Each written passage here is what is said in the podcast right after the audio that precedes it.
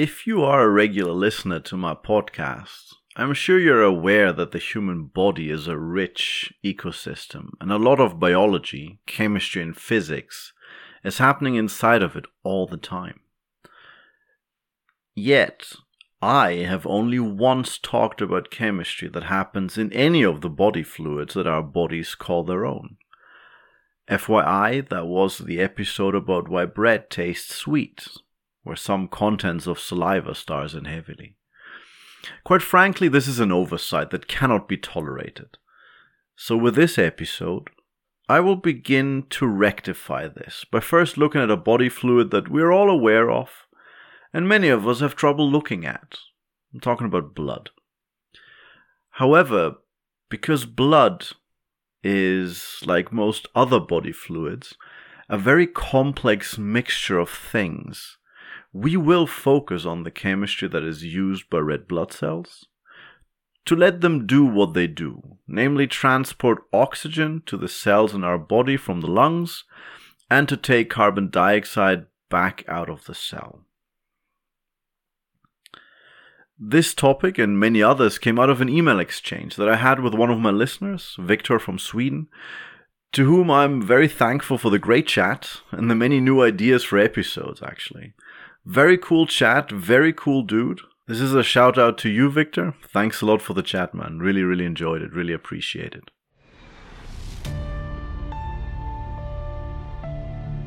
My name is Johannes Vogel, and you're listening to Chemistry in Everyday Life, my podcast where I explain the chemistry that happens all around us in layman's terms.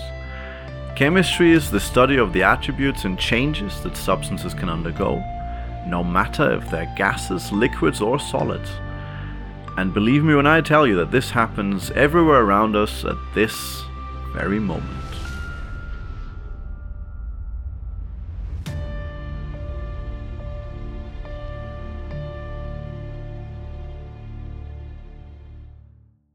As I mentioned before, blood is a complex mixture.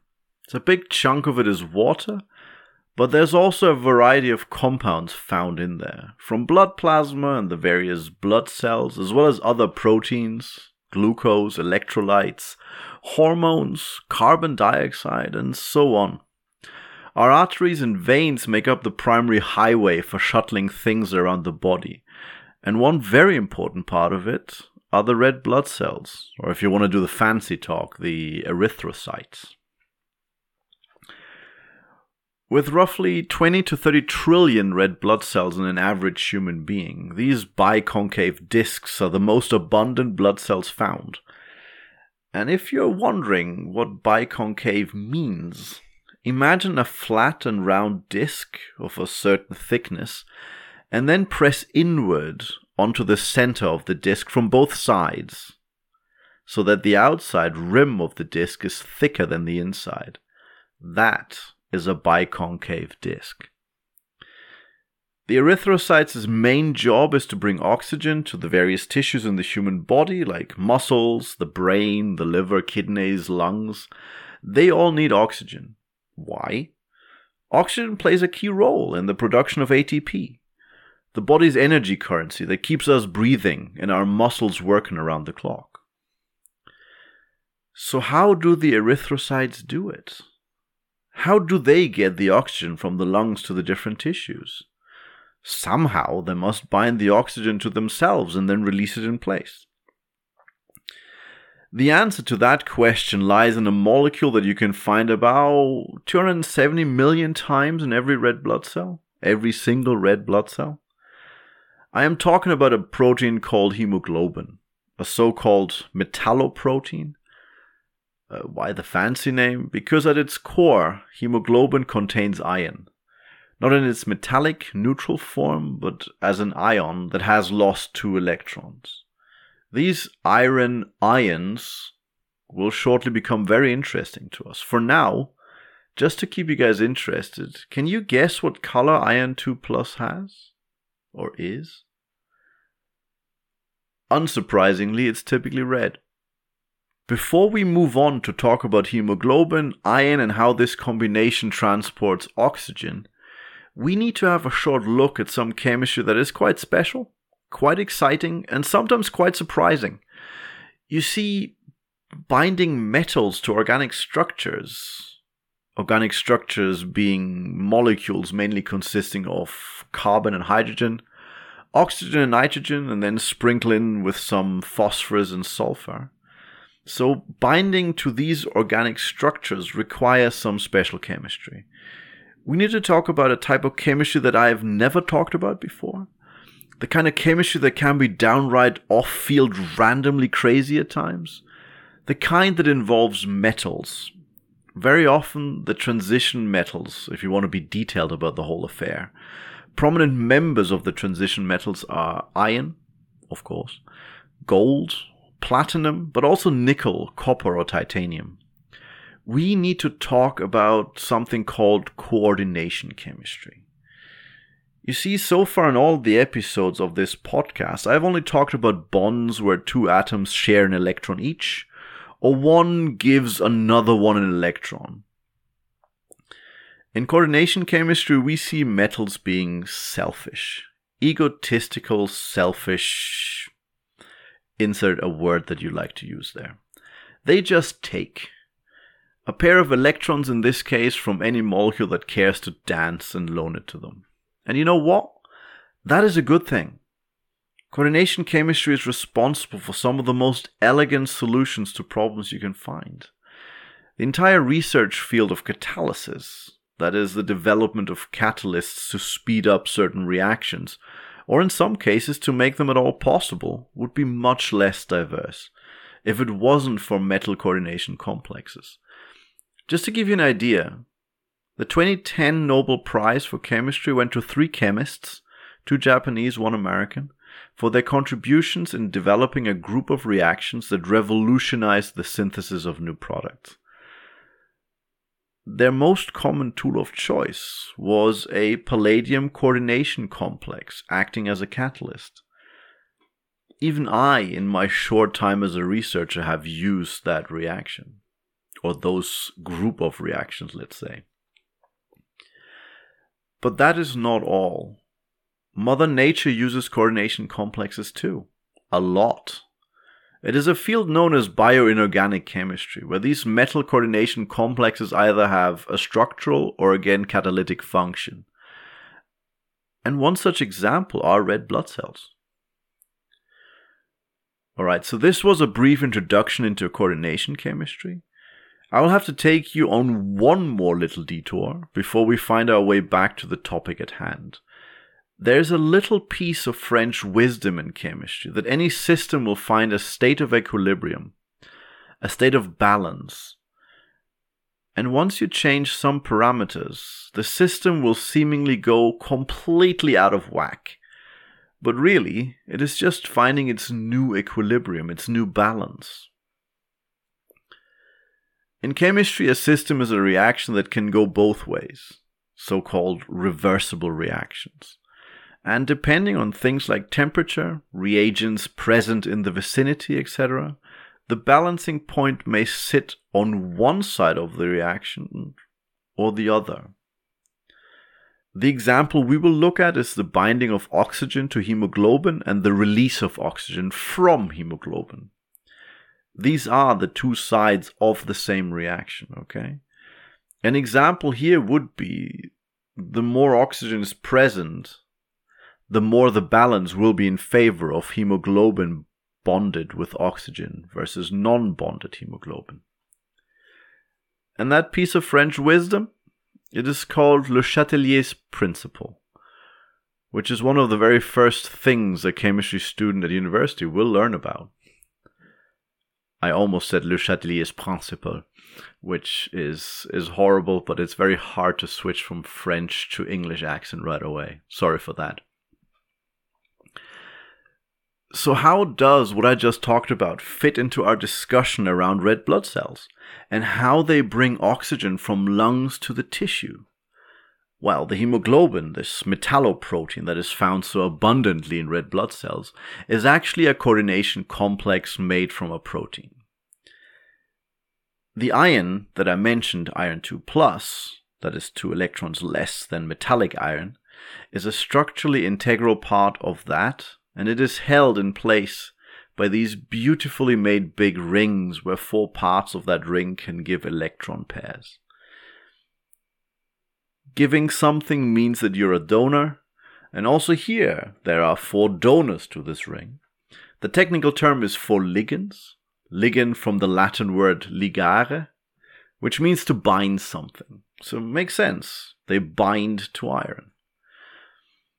So the hemoglobin throws a ring around the iron to make it form a coordination complex with four places to bind on that ring. The ring has a name, by the way. It's a porphyrin ring. Names, as usual, not really important, but it's for completion's sake. This complex is then held fast inside of it. I mean, that iron is tightly bound in there, that is for sure, and it has a structural importance to the hemoglobin.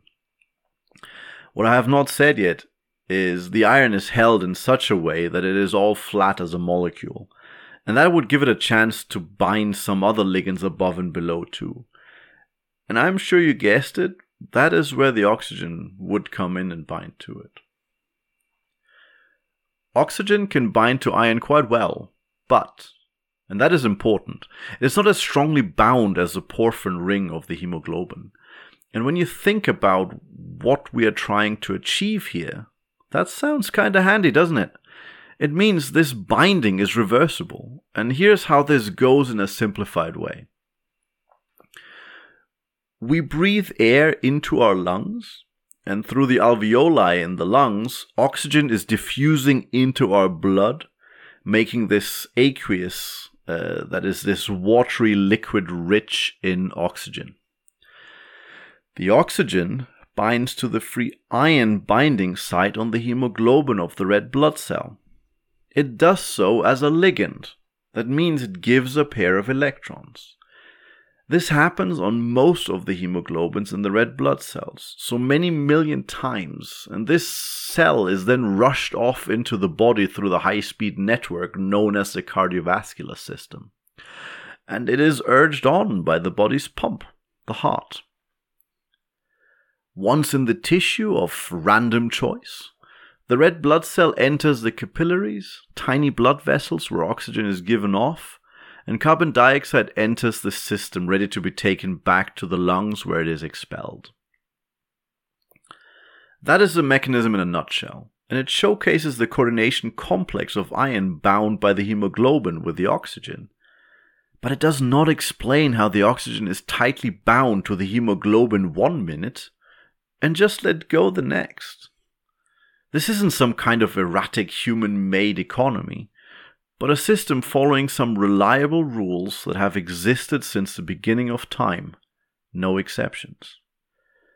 And here's how it goes, and Le Chatelier's principle has something to do with it. It starts off with a Danish physiologist, Christian Bohr, father of Niels Bohr, who noticed how hemoglobin was binding oxygen less well the more acidic the blood became and the more carbon dioxide was dissolved in the blood. This is known as the Bohr effect. This observation is important because it led researchers to find out that carbon dioxide was mainly dissolved in the water of the blood to bicarbonate by an enzyme called carbonic anhydrase, which makes the solution more acidic, and also that hemoglobin can bind CO2 to form something called carbaminohemoglobin, which is much less able to bind oxygen. So, what we have here is a parameter that modulates how much oxygen is bound by hemoglobin. I hope you guys can see that this is something that can easily happen, right? In, say, a muscle or an organ. That is the place where energy is used and CO2 is produced and pushed into the blood. On the other hand, there was an observation made that showed that a high concentration of oxygen promotes in turn the breakdown of this CO2 hemoglobin compound called carbaminohemoglobin back to CO2 and hemoglobin, as well as converting bicarbonate back to CO2. This is called the Haldane effect, and it achieves effectively the opposite to the Bohr effect, which is what happens in the lungs, and it drives out then the CO2. So if you sum this all up, the Bohr effect and the Haldane effect manage to drive the equilibrium between hemoglobin bound oxygen and free oxygen in one direction of the reversible reaction or the other, with the help of the presence of CO2 or oxygen in the blood. And that respectively, depending on if you are in the oxygen consuming organs that push CO2 into the blood system, or in the pulmonary system of the lungs, where you have a lot of CO2 in the blood and you push a lot of oxygen in through breathing. And at the basis of this all sits the coordination chemistry and Le Chatelier's principle. Quite right, huh?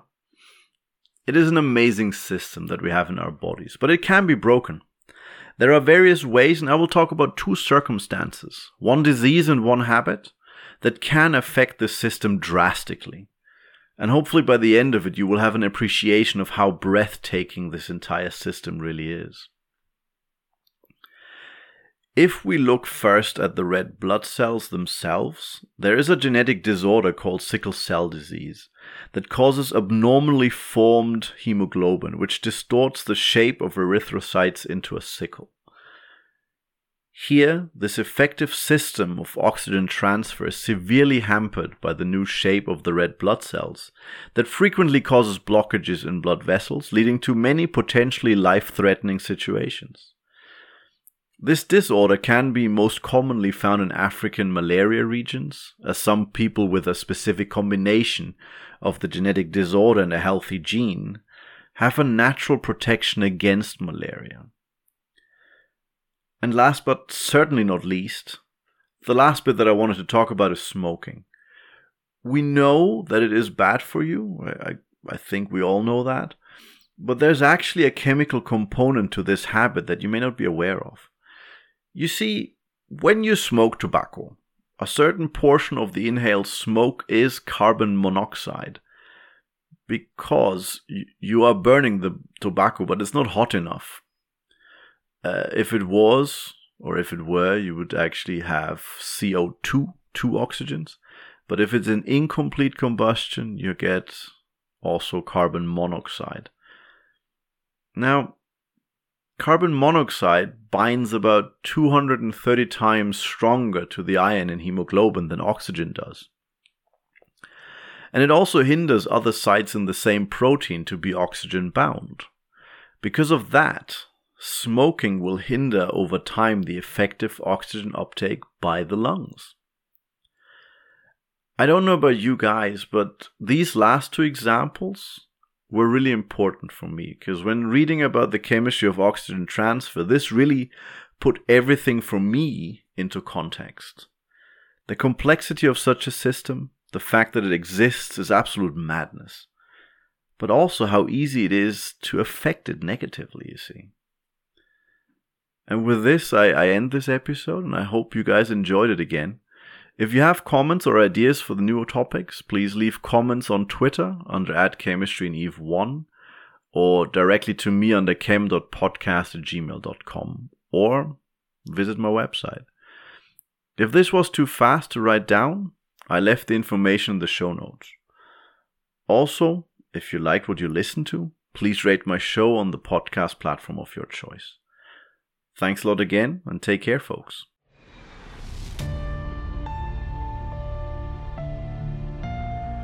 You've been listening to Chemistry in Everyday Life, a podcast about chemistry that happens all around us, explained in layman's terms. Thank you for listening.